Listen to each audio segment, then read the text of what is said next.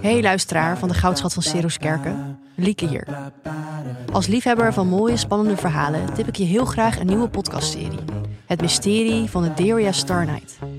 Een verhaal over een raadselachtig schilderij, een uitvinder en een Saoedische prinses.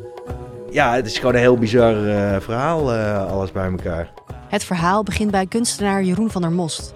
Die leest dat een schilderij van hem is verkocht voor 3,2 miljoen dollar. Alleen, het werk is niet van hem.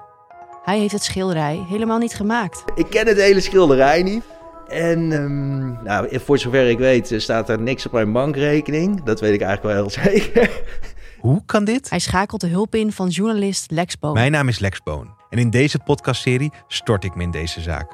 En dat brengt Lex en Jeroen op een zoektocht die zich afspeelt in Saoedi-Arabië.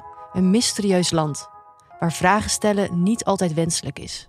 Hoe, eh, hoe nu verder? Ja, dat is een hele moeilijke vraag. Daar heb ik helaas ook niet zo'n antwoord op. Hoe dat verder moet. Toch komen de heren heel dicht bij antwoorden. Over het schilderij en over het land.